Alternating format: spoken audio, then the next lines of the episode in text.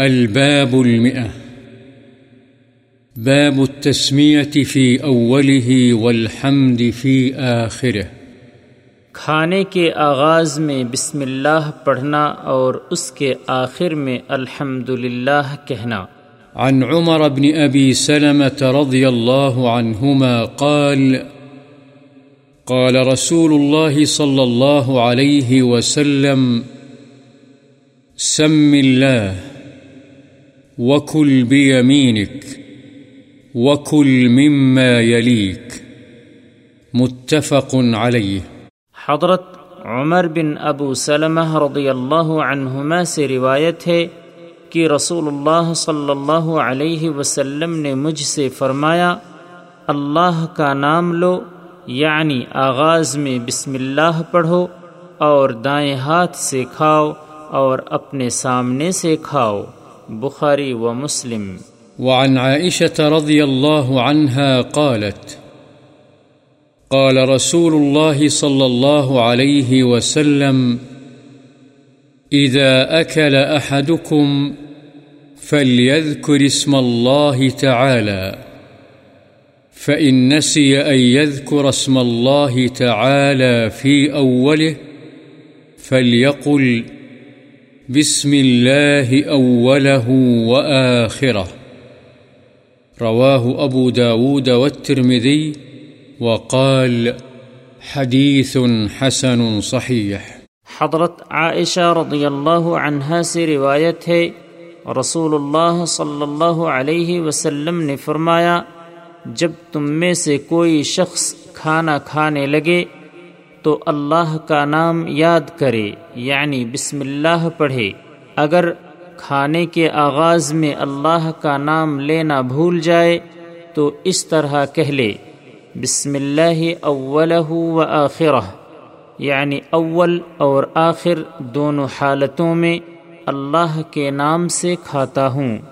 اسے ابو داود اور ترمزی نے روایت کیا ہے اور کہا ہے، یہ حدیث حسن صحيح هي وعن جابر رضي الله عنه قال، سمعت رسول الله صلى الله عليه وسلم يقول إذا دخل الرجل بيته فذكر الله تعالى عند دخوله وعند طعامه، قال الشيطان لأصحابه لا مبيت لكم ولا عشاء. وإذا دخل فلم يذكر الله تعالى عند دخوله قال الشيطان أدركتم المبيت. وإذا لم يذكر الله تعالى عند طعامه قال أدركتم المبيت والعشاء. رواه مسلم. حضرت جابر رضی اللہ عنہ سے روایت ہے کہ میں نے رسول اللہ صلی اللہ علیہ وسلم کو فرماتے ہوئے سنا، آپ فرما رہے تھے، جب آدمی اپنے گھر میں داخل ہوتا ہے اور داخل ہونے اور کھانے کے وقت اللہ کا ذکر کرتا ہے، تو شیطان اپنے ساتھیوں سے کہتا ہے، یہاں تمہارے لیے نہ رات گزارنے کی جگہ ہے اور نہ رات کا کھانا۔ اور جب داخل ہوتا ہے، لیکن داخل ہوتے وقت اللہ کا نام نہیں لیتا، تو شیطان کہتا ہے، تمہیں یہاں رات گزارنے کا ٹھکانہ مل گیا ہے۔ اور جب کھانے کے وقت بھی اللہ کا نام نہیں لیتا، تو شیطان کہتا ہے، تمہیں شب باشی اور ٹھکانہ اور کھانا دونوں مل گئے ہیں۔ مسلم وعن حذيفة رضي الله عنه قال، كنا إذا حضرنا مع رسول الله صلى الله عليه وسلم طعاما، لم نضع أيدينا حتى يبدأ رسول الله صلى الله عليه وسلم فيضع يده، وإنا حضرنا معه مرة طعاما.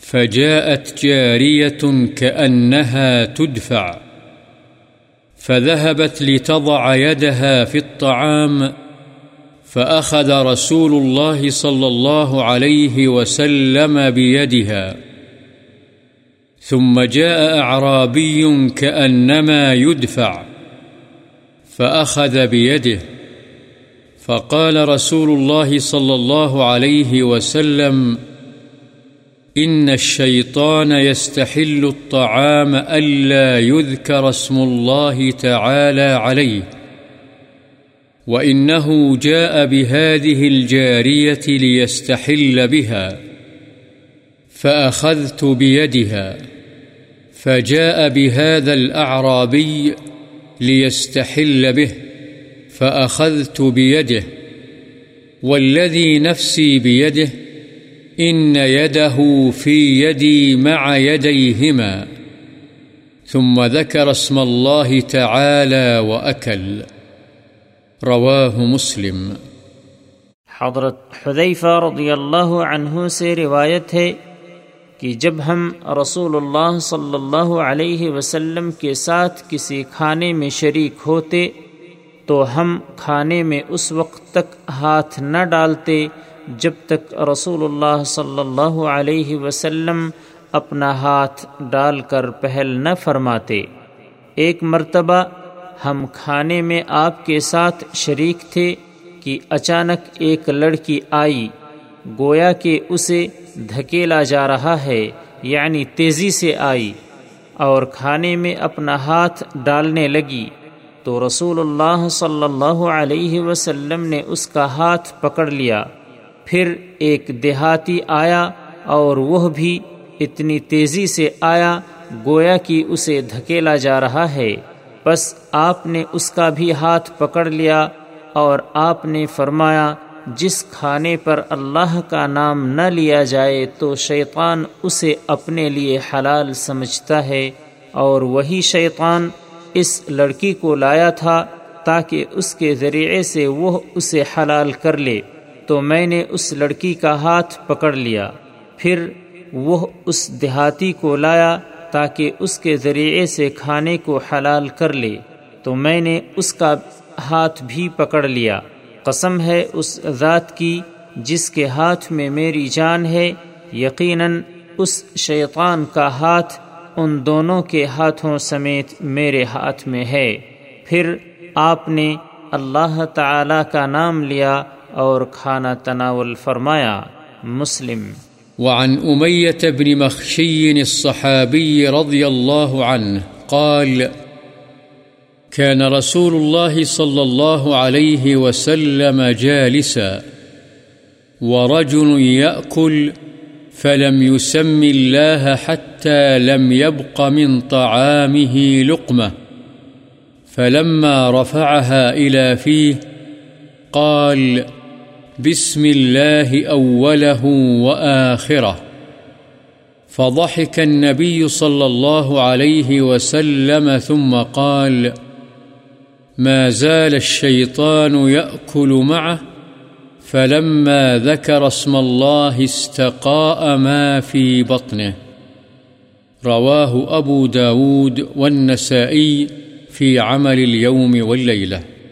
حضرت امیہ بن مخشی صحابی رضی اللہ عنہ سے روایت ہے کہ رسول اللہ صلی اللہ علیہ وسلم تشریف فرما تھے اور ایک آدمی بغیر بسم اللہ پڑھے کھانا کھا رہا تھا، حتیٰ کہ جب اس کے کھانے کا صرف ایک لقمہ باقی رہ گیا اور اسے اس نے اپنے منہ کی طرف اٹھایا تو یاد آنے پر اس نے کہا بسم اللہ اولہ و آخرہ تو نبی صلی اللہ علیہ وسلم مسکرائے اور فرمایا، شیطان اس کے ساتھ کھانا کھاتا رہا، پس جب اس نے اللہ کا نام لیا، تو اس نے اپنے پیٹ کا سارا کھانا طے کر کے باہر نکال دیا۔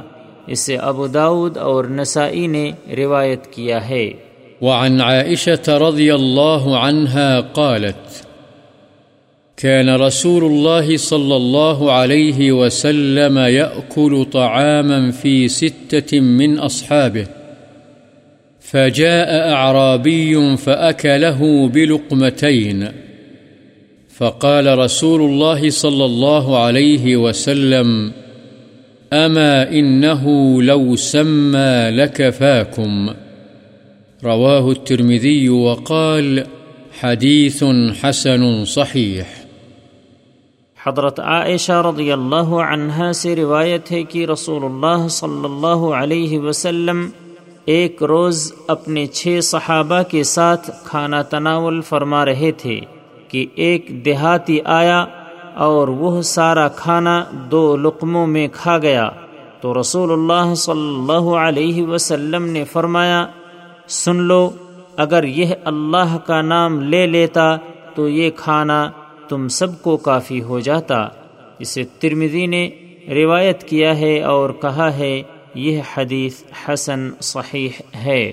وعن ابی امامت رضی اللہ عنہ، ان النبي صلى الله عليه وسلم كان إذا رفع مائدته قال، الحمد لله حمدا كثيرا طيبا مباركا فيه غير مكفي ولا مودع ولا مستغنى عنه ربنا.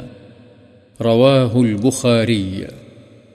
حضرت ابو امامہ رضی اللہ عنہ سے روایت ہے کہ نبی اکرم صلی اللہ علیہ وسلم کے سامنے سے جب دسترخوان اٹھایا جاتا تو آپ یہ دعا پڑھتے الحمد للہ کثیرا طیبا مبارکا فیہ۔ غیر مكفي ولا مودع ولا مستغنا عنه ربنا. یعنی ہر قسم کی تعریف اللہ ہی کے لیے ہے، ایسی تعریف جو بہت ہو، پاکیزہ ہو اور اس میں برکت دی گئی ہو۔ نہ اس سے کفایت کی گئی ہے اور نہ یہ آخری کھانا ہے، اور نہ اس سے بے نیازی ہو سکتی ہے۔ اے ہمارے رب، بخاری۔ وعن معاذ بن أنس رضي الله عنه قال قال رسول الله صلى الله عليه وسلم، من أكل طعاما فقال، الحمد لله الذي أطعمني هذا ورزقنيه من غير حول مني ولا قوة غفر له ما تقدم من ذنبه. رواه أبو داود والترمذي وقال حديث حسن. حضرت معاذ بن انس رضی اللہ عنہ سے روایت ہے، رسول اللہ صلی اللہ علیہ وسلم نے فرمایا، جس شخص نے کھانا کھایا، پھر یہ دعا پڑھی الحمد للہ الذي اطعمني هذا ورزقنيه من غیر حول منی ولا قوة. یعنی تمام تعریفیں اس اللہ کے لیے ہیں جس نے مجھے یہ کھلایا اور یہ رزق مجھے دیا، بغیر میری طاقت یا تدبیر اور قوت کے۔ تو اس کے اگلے تمام گناہ معاف کر دیے جاتے ہیں۔ اسے ابو داود اور ترمزی نے روایت کیا ہے اور کہا ہے یہ حدیث حسن ہے۔